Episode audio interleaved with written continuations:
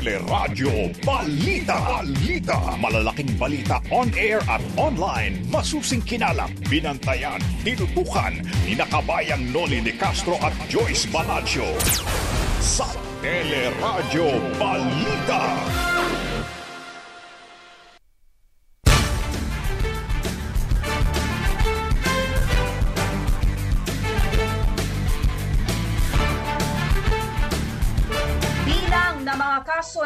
COVID-19 sa bansa umabot na sa mahigit isang milyon. Ilang metro mayors hati naman ang posisyon kung palalawigin ang MECQ sa NCR Plus Bubble.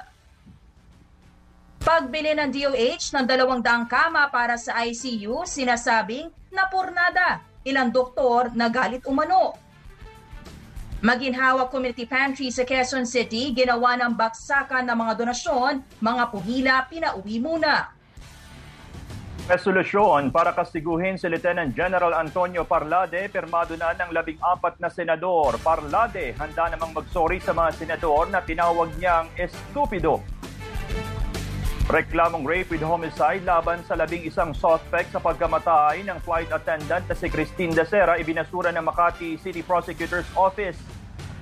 Sa ating showbiz spotlight, Rabia Mateo pinahangang netizen sa kanyang no makeup look at lahing Pinoy at Asiano bumida naman sa ginanap na Oscar Award. At yan ang ulo ng mga nagbabagang balita ngayong pong araw ng Martes, April 27, 2021. Tuloy pa rin pong aming paglilingkod sa pamamagitan ng Teleradyo, TFC, Sky Cable Channel 26 at iba pang cable providers. Ako po si Joyce Balancho. Napapakinggan din po ang teleradyo sa ABS-CBN Radio Service app, ABS-CBN News App at live streaming sa i1 TFC, news.abs-cbn.com at sa Facebook at YouTube channel ng ABS-CBN News. Sa pangalan po ni Kabayang Noli de Castro, ako si Johnson Manabat. Mga kapamilya, sumampa na po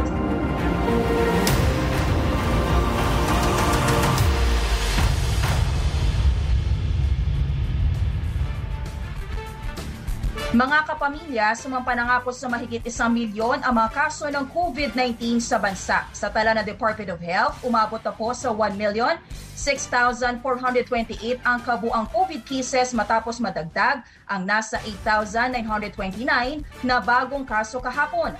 Sa ngayon, ang Pilipinas ang pang-26 na bansa sa buong mundo na nakapagtala ng mahigit isang milyong kaso habang ikalawa sa Timog Silangang Asya. Sa nasabing bilang, 16,853 ang namatay habang mahigit 914,000 ang gumaling. Iginit naman po ng Malacanang na hindi lang Pilipinas ang nakakaranas ng surge sa mga kaso ng COVID-19 dahil sa mga bagong variant. Tama rin umano ang nagiging aksyon ng pamahalaan sa pagkontrol sa pagkalat ng sakit. Alam niyo po yung 1 million, halos wag niyo pong titignan lamang ang 1 million cases. Unang-una, halos 900,000 na po ang gumaling dyan. So mga aktibong cases natin, eh, mahigit kumulang 100,000. I don't think it is a negative reflection. On the other hand, dahil nga po meron tayong world ranking, makikita po natin na we are managing still the new variants rather well. Iginit naman ni Health Secretary Francisco Duque na bagamat umabot na nga po sa mayigit isang milyon ang kaso ng COVID-19, marami rin naman ang nakaka-recover na sa sakit. Tama, nalampasan na natin yung 1 million mark. Ano? Uh, pero dapat din siguro alamin natin na ang total recoveries natin nasa 903,000 more or less na. No? So, mataas ang recovery rate natin parang uh, sa mga 90 to 91 percent. No? So, siguro mas maganda yun ang tignan natin para mas uh, positive. Umaasa rin po si Secretary Duque na matututo tayo sa karanasan ng India na biglang sumipa ang COVID cases. Masyado anyang nagluwag ang India sa public health standards at hindi po ito dapat gayahin.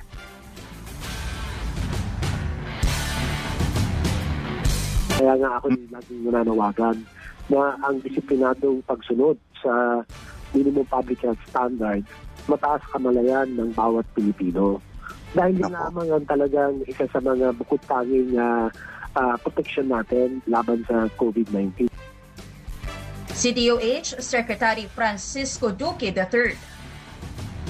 Kabagalan sa border control ang nakitang dahilan ni dating Health Secretary Esperanza Cabral kung bakit sumampa sa higit isang milyon ang kabuang kaso ng COVID-19 sa Pilipinas. Sinabi sa teleradyo ni Cabral na kung tutuusin, pareho lang anya ang ginagawa ng Pilipinas at mga bansang matagumpay ang laban kontra sa COVID-19. Ang kaibahan lang anya, mas mahusay silang gumawa habang may kabagalan ng Pilipinas, partikular na po pagdating sa border control. Ay kita mo sa Vietnam, um, ang unang-unang nilang ginawa doon ay border control. Meron din tayong border control, kaya lamang 3 months late. Ang Vietnam, January pa lang, ay inuumpisahan na nila yung border control nila. Kukunti pa lang nakikita nila na kaso sa China, nag-border control na kagad sila. Yun ang problema natin, sobrang bagal. Tama yung ginagawa natin, kaya lang sobrang bagal. Aminado naman ang Department of Health na may kakulangan sa healthcare system ng bansa pero kumikilos anya ang pamahalaan para ito ay maisaayos. Iginit naman ni DOH Undersecretary Maria Rosario Vergere na hindi maaring pamahalaan lang ang tutugon sa pandemya dahil kailangan ang tulong ng lahat ng sektor ng lipunan ang ating health system, even without the pandemic, uh, hindi po siya comparable with the health systems of other countries. Kaya nag-umpisa po yung pandemya, I think it became an opportunity nga for our government to really improve on the health system. And tuloy-tuloy pa rin naman natin sinusubukan ano, na mas maging maayos ang ating health system. Si DOH Undersecretary Maria Rosario Vergere. Wala pa pong nabuong rekomendasyon ang Metro Manila Mayors para sa susunod na quarantine classification. Sinabi sa teleradyo ni Navotas City Mayor Toby Tiangco, hindi ito natalakay sa pulong nitong linggo ng gabi sa dami ng isyong napag-usapan.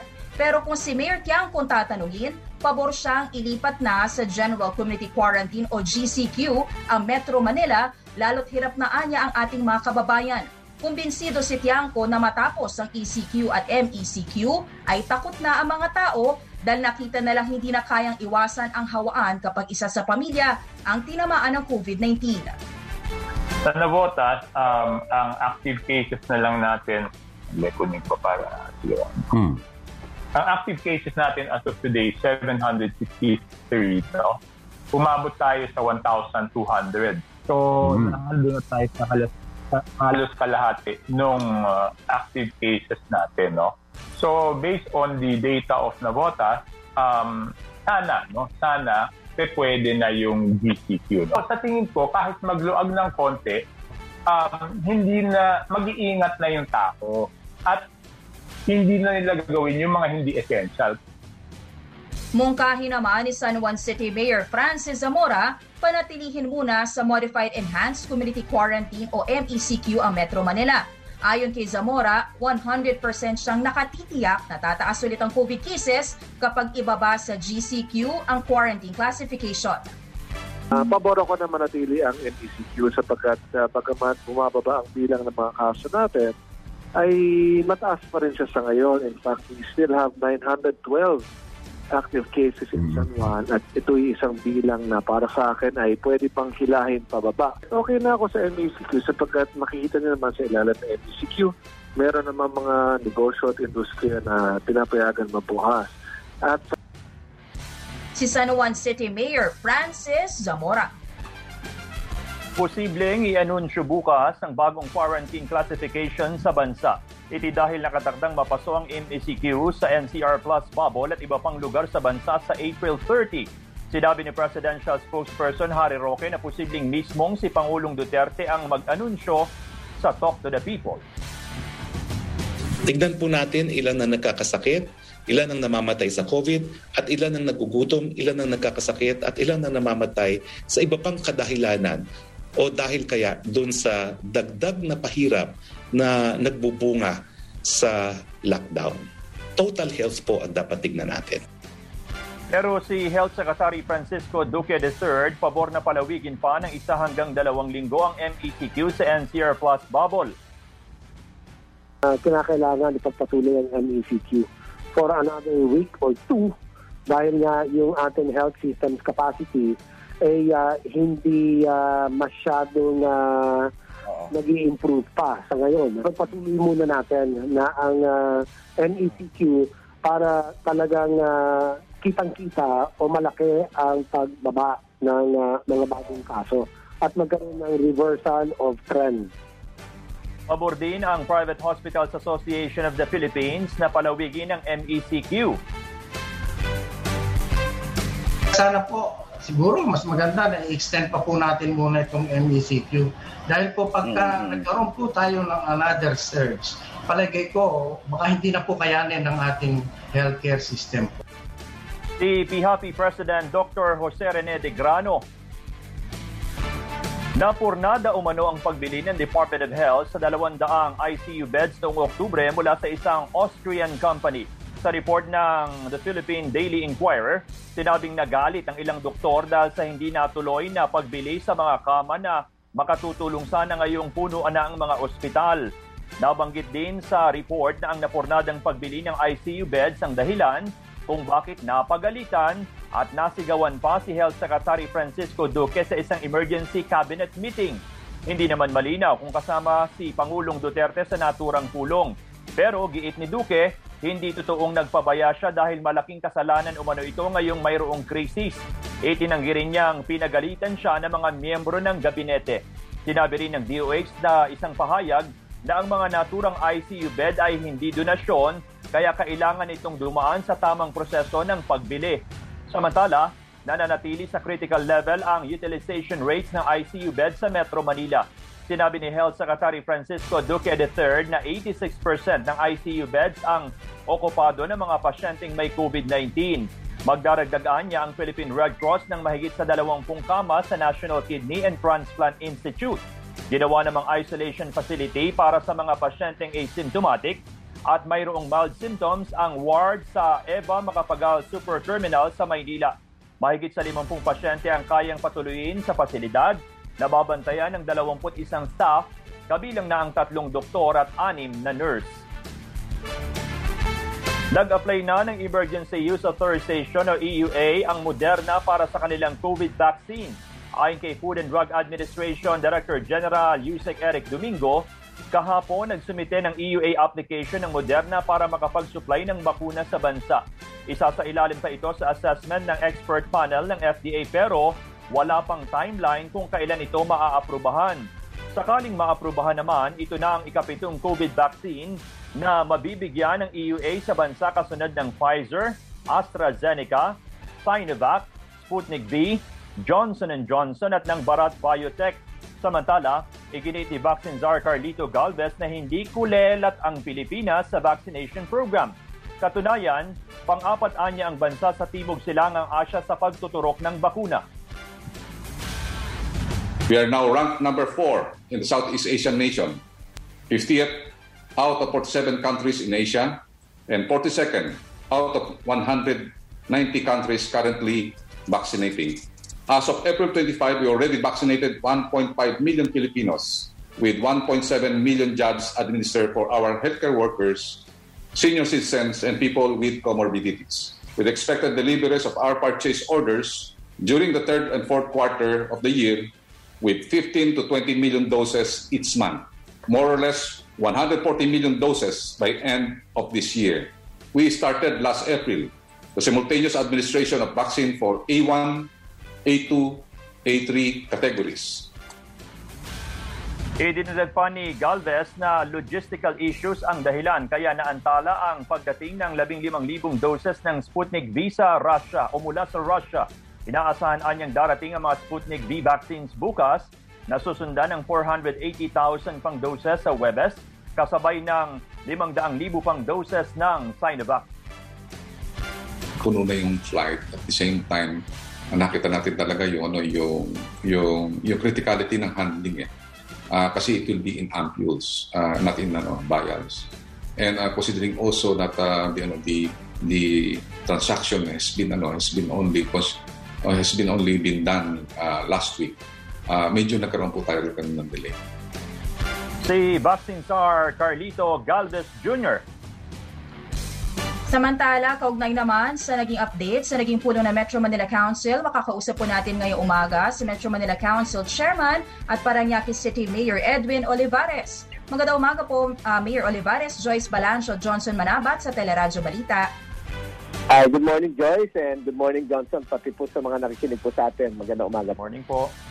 Good morning, Mayor. Opo, ano pong naging update sa naging botohan po ng mga Metro Mayors kahapon po? May naging pulong daw po kayo regarding quarantine classification?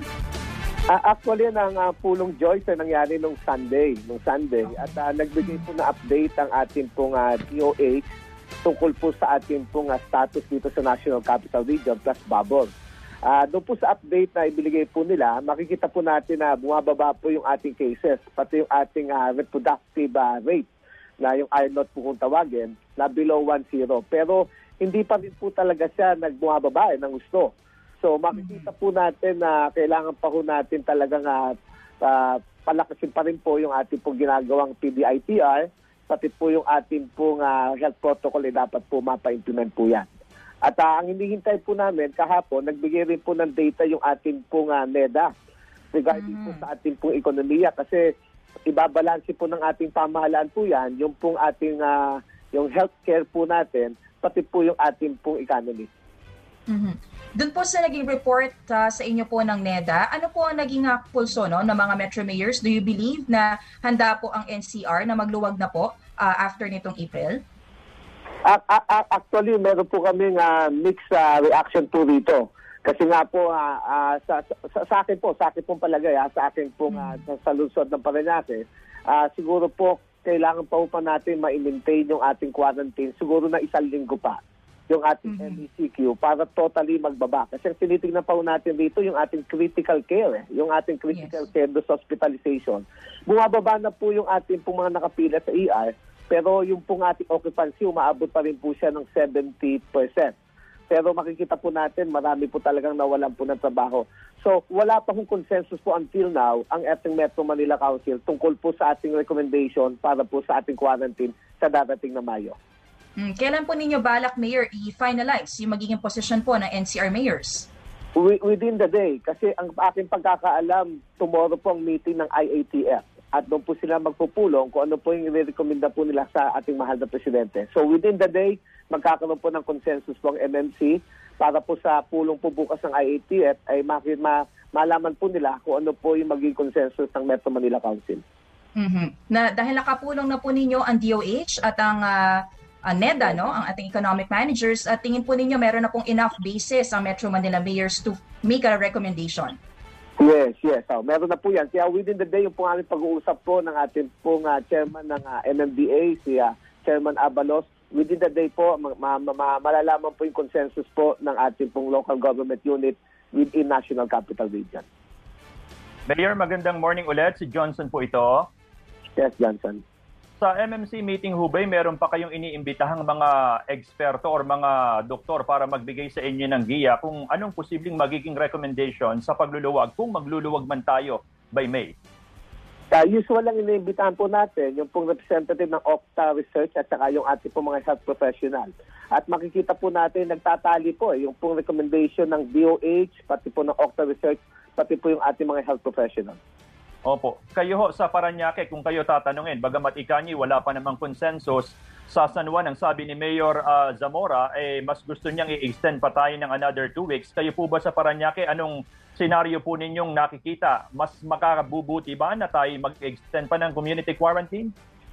Apo, uh, Johnson, dito po sa Paranaque, in two weeks time, nagplato po kami. Hindi po tumataas po yung amin po mga new cases, mga active cases. Pero makikita po natin, hindi rin talaga bumababa siya ng gusto. Pero ang maganda okay. po, nagtato po sa amin. So, ibig sabihin, na hindi pa ho talaga kampante po tayo dito sa Paranaque. Talaga yung ating mga new active cases. Pero ang maganda po sa amin sa Paranaque, yung pong ating recovery, mataas po yung ating recovery. Sa akin po pagpupulong sa aming local task force, recommenda po nila, hindi po two weeks, one week na lang po extension ng MACQ, then we assess kasi yung uh, hirap na hirap ng taong bayan. Pero yung two weeks, tingin ko po, ah, sa akin mo personal, masyado po matagal po yan. Dapat one week lang, tapos magkaroon hmm. po ng assessment ulit para maibaba po natin ang quarantine sa GCQ. Opo. Diyan ba sa Paranaque, Mayor, eh, punuan din ang mga ospital sa ngayon ng COVID patients? Nasa 70% po ang aming pong occupancy. Ang aming, uh, pati pong aming isolation facility, nasa 70% po siya. Compared two weeks ago na halos 100% po kami. So bumaba siya ng 30% pero handong pa rin po siya sa critical level. Opo. At Mayor, kung sa ibang mga lugar rin nagkakaubusan na rin ng uh, COVID vaccine, kumusta po sa Paranaque? Actually, uh, bukas po ang amin pong i-inoculate yung aming second dose. Yung mga, yung mga ating mga bago po mga first doses, wala po, tigil po talaga po kami.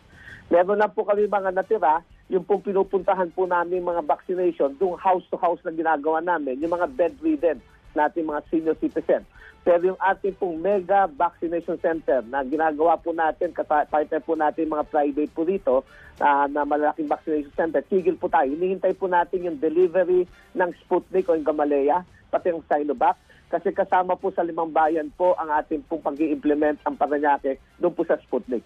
Opo. Pero Mayor, yung mga nabakunahan ng first dose, halimbawa ng Sinovac, natapos na ba nila yung kanilang second dose at yung sa mga hindi pa natuturukan for the second dose, meron ba silang iniintay pa na panigurong talagang sila matuturukan ng second dose? Yes, uh, ongoing po kami sa Sinovac doon po sa second dose po natin. At uh, nag-reserve na po kami. Hindi po namin pinagamit sa first dose yung pong ating stock mm-hmm. na Sinovac. So kasi po yung interval lang po niyan ay 4 weeks lang eh.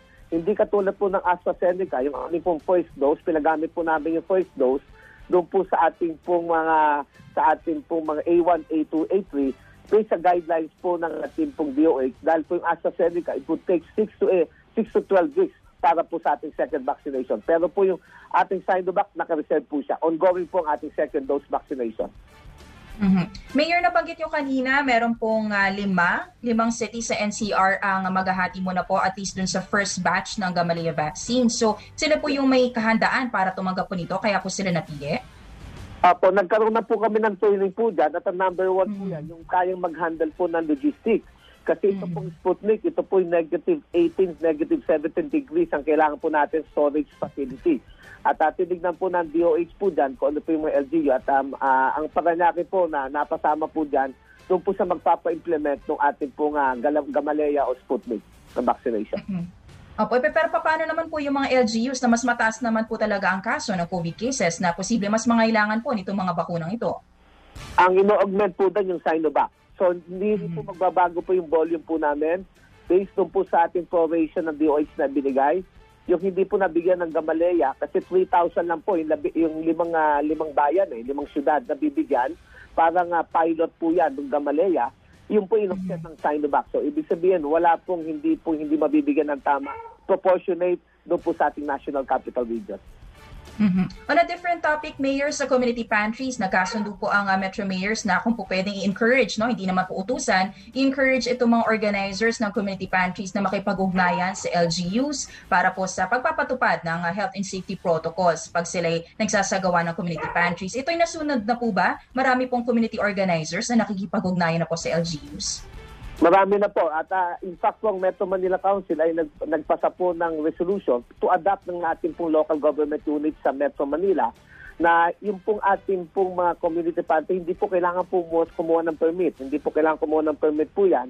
Regardless, pero kailangan po sila, sumunod po sila sa health protocol na pinay-implement po ng bawat local government unit at sila po ay ine-urge talaga pong makipag-coordinate po sa barangay, pati po sa city government kung saan po magkakaroon ng activity ng community pantry. Mm, would you say, Mayor, na ngayon po ay mas organized, no? Mas naaayos po itong pagpapatupad ng community pantries at mas nasusunod yung health protocols?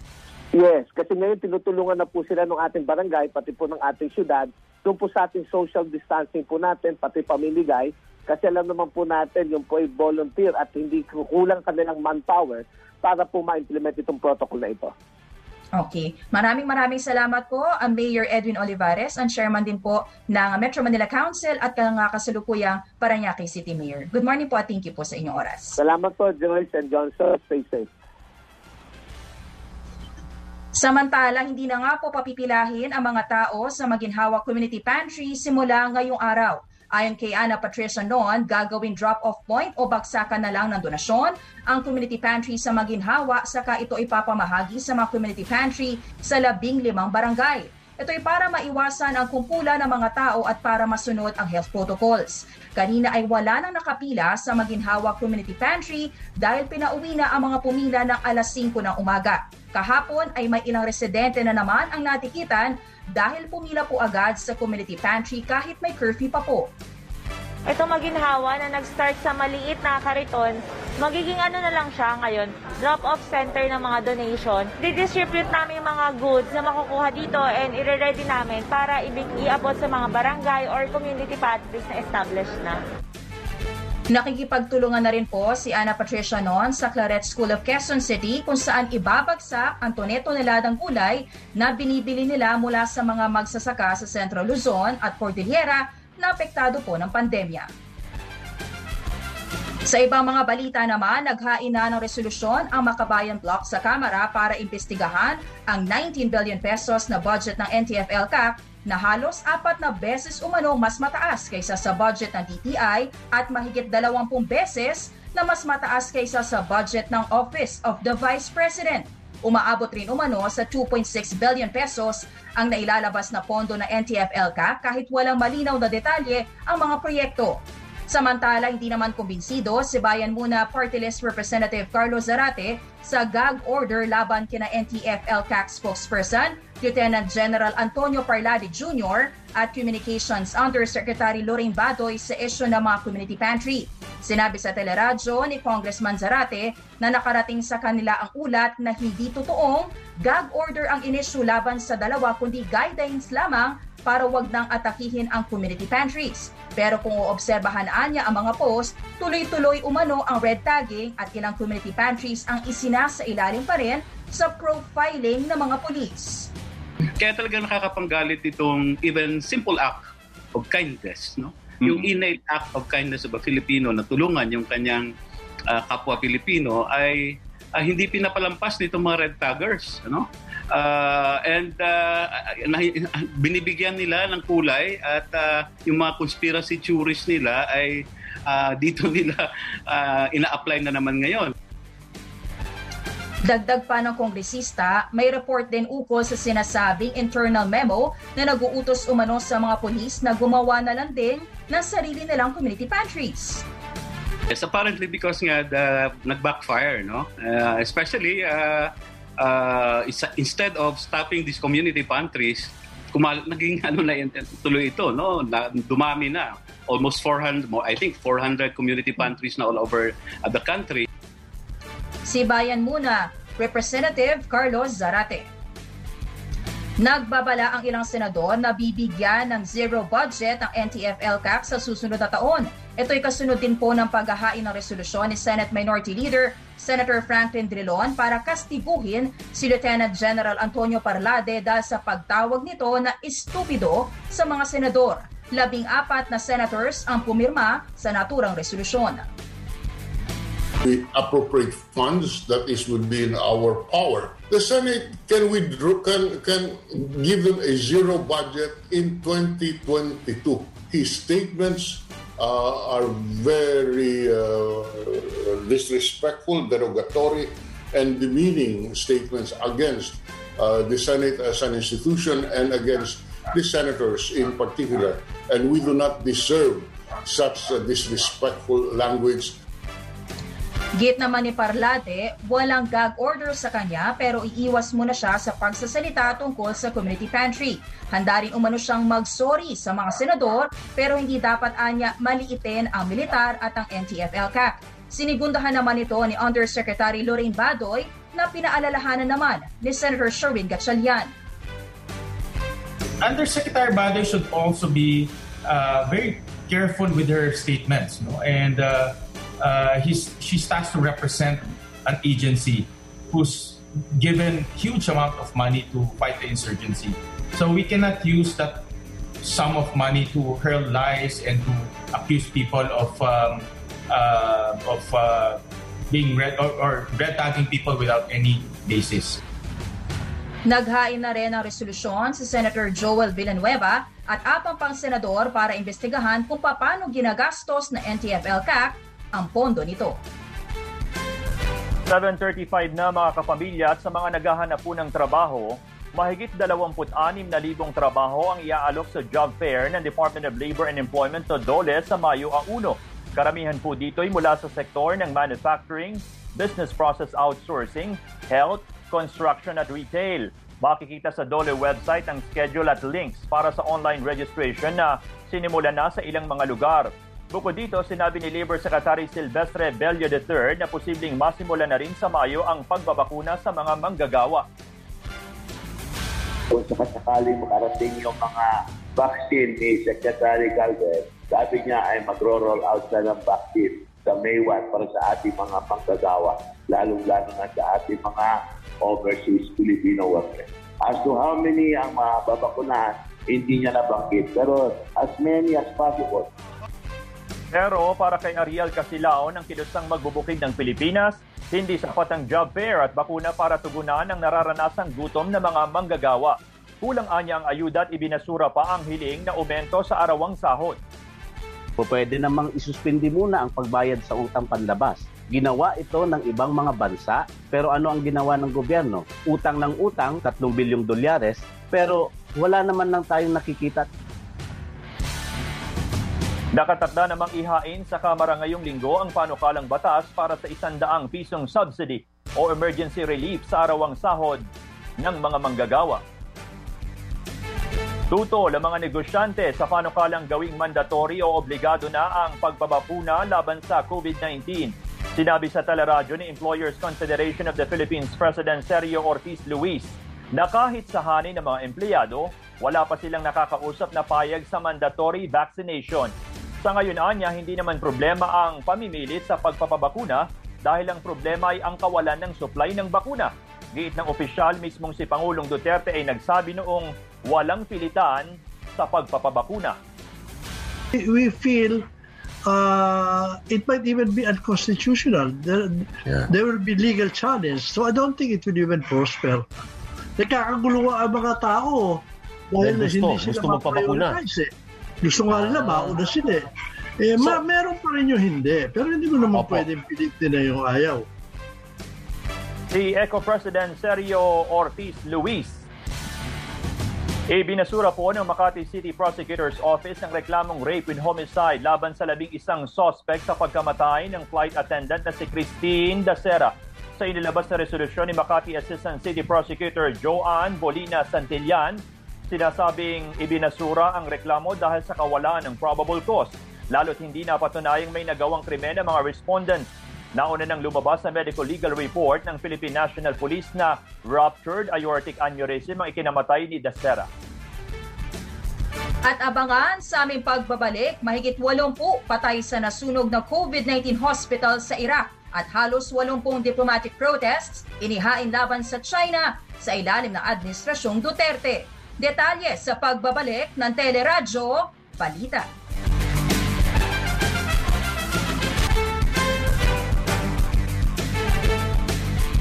Sa oras po na 7.40, nagbabalik ang Teleradyo Balita. At ngayon pong oras na ito, makakausap naman natin sa linya ng telepono si Dr. Bernadette Velasco, ang Operations Manager ng One Hospital Command Center. Magandang umaga po, Dr. Velasco, Joyce Balancho at Johnson Manabat sa Teleradyo Balita. Ano po, magandang umaga po sa inyo lahat. Opo, Dr. Velasco, kamusta naman po ang operations ngayon ng One Hospital Command Center? Uh, currently, medyo may mga calls pa rin tayo na receive regarding COVID cases or non-COVID cases po. Um, medyo um, nakukuha na natin yung mga calls because nadagdagan na tayo ng mga tao. And um, on, on, on the numbers, Pare, almost the same pa rin. We, we are still receiving around 300 cases per day po. Mm-hmm. And with the number po ng mga tao na dagdag sa inyong hospital command center, ito pong 300 to 350 uh, calls per day, ito ay namamanage na po ba at nare-refer na po na mas maayos sa mga uh, facilities na kailangan? Um, I, I would believe na nag-improve na yung service natin. Mas madami na tayong calls na nakukuha ngayon or natatanggap at nabibigyan po ng solusyon Although I'm not saying na, na perfect na natin yung sistema, we still have room for improvement and we're still currently um, hiring po ng mga tao. Mm, yun din po. Sa hiring po na inyong mga kinakailangan na, na tao po dyan, ilan po po ba ang kinakailangan na ma-hire ng One Hospital Command Center? Um, we plan to hire 50 call takers and 50 coordinators. Although may mga na may mga nagpasa na po and processing na yung mga papers nila. Mm. Sa mga interesado po, ano po bang uh, qualifications po nila, Doktor? Um, ang mga kinuha po namin, we prefer po yung mga may medical background kasi they'll be dealing with not only the patient but also with mga healthcare workers, mga doctors and nurses when they endorse po sa facility. And then, um, of course, good communication skills, and then those that can, can handle mga stressful events. Mm-hmm. Kung gusto po nila mag-apply, doktora, saan po sila tatawag or makikipag-ugnayan? Uh, right now, unfortunately, we closed the ano po, application because uh, madami na po kami nakuhang mga applicants from the previous week po when we when we opened the ano po yung hiring ng ano ng call takers and coordinators. Um, mm-hmm. Should we open it again, um, it will be course through a Google Sheet po na we are posting in our social media. Mm-hmm. Doktora, magandang umaga po. Si Johnson po ito. Magandang umaga po, sir. Opo. Yun hong sinasabi ng Okta Research Group na merong slight na pag-slow down ng pagtaas ng COVID cases po natin. Yun ba'y nararamdaman, uh, nararamdaman din ng One Hospital Command sa inyo pong kabuang operation? Ang currently medyo nararamdaman namin siya but very very slight po.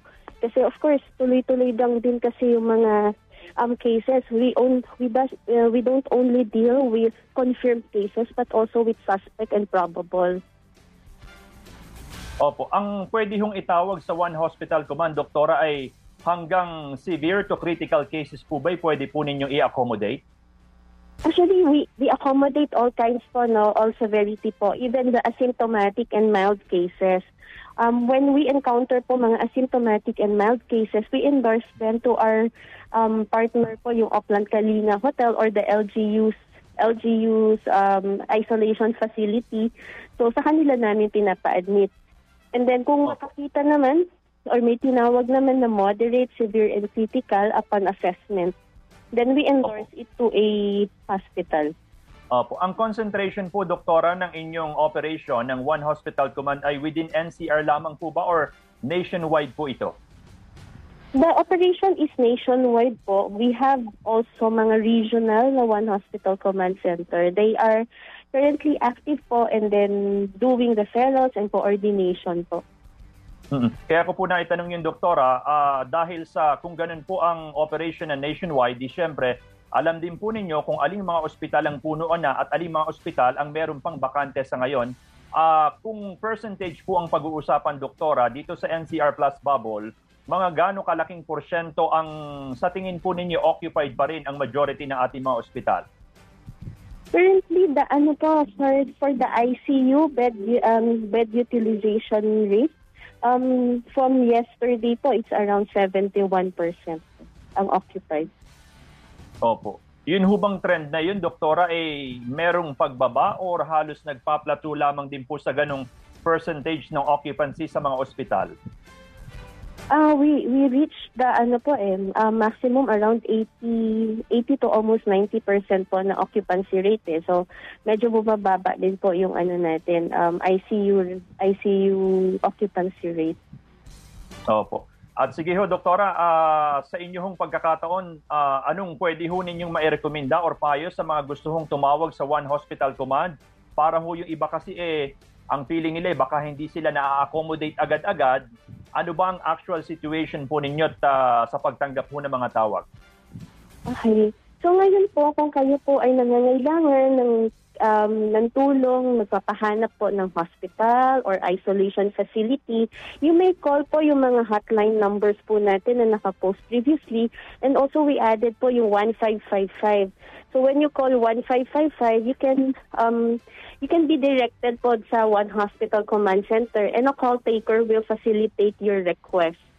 And then po, ihanda lang po natin yung mga kailangan detalye like pangalan ng pasyente at current location. And then make sure po na naka-open yung line natin so that when the coordinator will call you to make a follow-up call, matatawagan po tayo kagad at na-update. Alright. Doktora, maraming salamat po sa oras po ninyo at mag-iingat po kayo. Okay, maraming salamat po. Good morning po sa inyo dalawa. Good morning ho. Si Dr. Bernadette Velasco, siya po ang Operations Manager ng One Hospital Command Center. Samantala, balita naman sa labas ng bansa, iniimbestigahan na ang ilang opisyal sa nasunog na COVID-19 hospital sa Baghdad, Iraq. Kapabayaan ang nakikitang dahilan ng Prime Minister ng Iraq kung bakit nasunog ang ospital na laan para sa mga pasyenteng may COVID-19. 82 pasyente ang namatay habang mahigit isandaan ang nasugatan sa sunog na sinasabing nagsimula sa tangke ng oxygen. Samantala, pinagmulta ng 190 US dollars o 6,000 baht ang Prime Minister ng Thailand sa hindi pagsusuot ng face mask. Sa Facebook post ng Prime Minister, bukod tangi siya lang ang walang face mask habang nakikipagpulong sa mga kapwa-opisyal at pinag-uusapan ang COVID-19 sa kanilang bansa. Simula kahapon, mahigpit na ipinatutupad ang pagsusuot ng face mask sa mga pampublikong lugar sa Thailand kung saan may katapat na multa sa mga lalabag. Halos 80 diplomatic protest na po laban sa China ang inihain ng Pilipinas sa ilalim ng Administrasyong Duterte. Iginiit na Department of Foreign Affairs na taliwas ang pananatili ng mga barko sa West Philippine Sea sa pangako ng China na itataguyod nito ang kapayapaan at katatagan sa rehiyon. Naghain naman ng resolusyon ang labing isang senador bilang pagkondena sa aktibidad ng China sa exclusive economic zone ng Pilipinas. Tiniyak naman ng Amerika na susuportahan ang anumahakba ng Pilipinas para ipagtanggol ang West Philippine Sea. If anything happens in the Philippines, the United States is also very much obligated. And they have clearly stated that they will. But it will take the Philippines to take the lead. In other words, they will not make any moves unless the Philippines says so. Si Philippine Ambassador to the United States, Jose Manuel Romualdez. Nagsimula na ang mobile vaccination clinic sa Quezon City. Tatlong bus ang inilaan para magsilbing vaccination clinic kung saan binabakunahan ng mga senior citizens at mga mayroong comorbidity. Sa sinabi ni Mayor Joy Belmonte na bukod sa mobile vaccination clinic, nagbabahay-bahay din ng lokal na pamahalaan para bakunahan ang mga bedridden na residente. Puntahan po ang mga parte ng ating pong lungsod na mahirap puntahan kung saan ang mga mamamayan ay uh, uh, nahihirapan pumunta sa mga vaccination centers. Nakatakda na mailunsad sa Pasay City ang sinasabing pinakamalaking vaccination center sa buong bansa. Nakalabas na ng ospital si dating Pangulong Joseph Estrada matapos magpositibo sa COVID-19. Sa kanyang mensahe, nagpasalamat ang dating Pangulo sa mga nagdasal para sa kanyang kalusugan. Hindi ko po ma Bigkas ang nararapat ko na tao po na ipabot sa inyo ang aking tos pusong pasasalamat sa inyong pagdasal sa aking kalagayan. Salamat, maraming, maraming salamat po sa lahat. Samantala, posibleng lumabas na ng Manila Doctors Hospital ngayong araw si Senador Leila De Lima. Binigyan ng tatlong araw na medical furlough ang senadora para malaman kung nakaranas siya ng mild stroke. Wala pang final medical report kay De Lima na ibabalik sa PNP Custodial Center. Samantala, dalaw pang pulis ang namatay matapos tamaan ng COVID-19. Ayon sa Philippine National Police, kabilang dito ang isang 46 years old na pulis sa Valenzuela City at isang babaeng non-uniform personnel. Sa kabuuan, 55 na po ang mga pulis na namatay sa COVID-19. Sa ngayon ay nasa 19,639 na ang lahat ng kaso ng COVID-19 sa PNP kung saan 1,930 pa po ang active cases. Samantala, dalawang apat na taong gulang na bata ang nagpositibo sa COVID-19 sa Ordaneta City sa Pangasinan. Kabilang sila sa 24 na bagong kasong naitala sa lungsod kahapon. Sa ngayon, may 51 active cases pa ng COVID-19 sa Ordaneta City. Bumaba naman ang bilang ng mga nagpapabakuna sa iba pang sakit tulad ng polio at tigdas sa gitna ng pandemya noong nakaraang taon.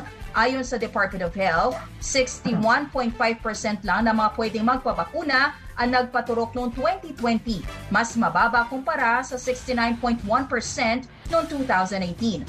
Ayon sa DOH, natakot lumabas ng bahay ang mga magulang para mabakunahan ang kanilang mga anak dahil na rin po sa takot sa COVID-19. Pero git na DOH, bago pa man magkapandemya, ay talagang paiba-iba na ang vaccine acceptance rate sa bansa tulad na lang noong taong 2015 kung saan 81% ng mga Pinoy ang naniniwalang ligtas at epektibo ang mga bakuna pero bumaba sa 21% noong 2018 o isang taon matapos ang kontrobersya sa Dengvaxia vaccine. Sa ngayon ay 90.3% ng mga bata ang nabakunahan laban sa tigdas habang 87.4% naman sa sakit na polio. Abangan sa aming pagbabalik sa ating police report sa Makati, PWD patay matapos makulong sa nasunog na bahay, bata patay naman sa sunog sa Maynila. Sa Capiz, lalaki patay sa pamamaril ng nakaalitang pinsan. Iyan at ilang pang mga tampok na balita sa pagbabalik ng Teleradyo Balita. Alas 7. Nagbabalik ang Teleradyo Balita sa oras na 7.55 ngayong umaga. Sa Makati, patay ang 25 anyos na PWD sa sunog sa residential area sa Barangay Olympia. Natrap ang biktima sa kanyang kwarto sa ikalawang palapag ng bahay sa San Bernardino Street. Inaalam pa ang pinagmula ng apoy na sinasabing nagsimula sa bahay ng biktima at kumalat sa labing isa pang kabahayan. Sa Maynila naman, patay din ang isang tatlong taong gulang na batang babae matapos masunog ang kanilang bahay sa Tondo.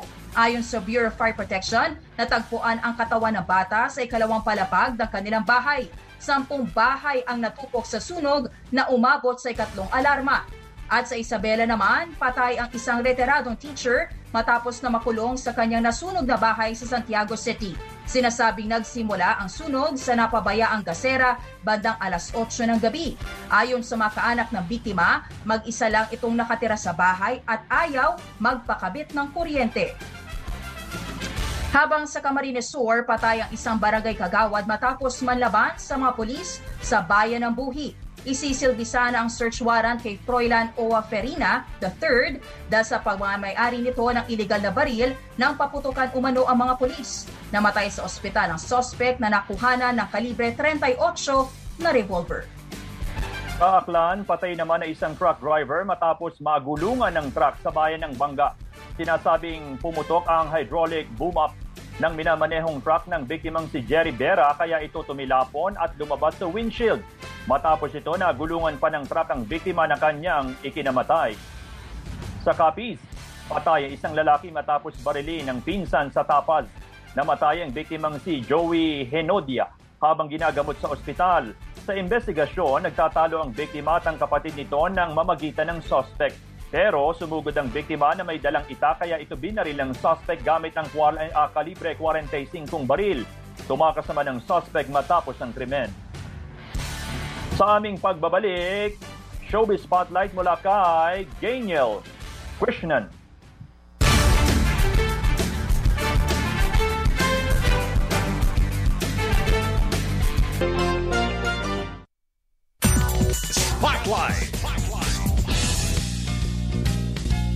Sa ating Showbiz Spotlight, alamin natin ang latest mula kay Ganiel Krishnan. Magandang morning, Ganiel.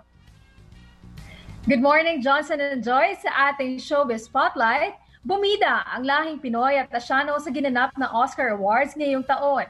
First time pa lang ma-nominate pero nasungkit agad ng Filipino-American singer-songwriter na si Her ang kanyang unang Oscars. Nanalong Best Original Song ang kanta niyang Fight For You mula sa pelikulang Judas and the Black Messiah.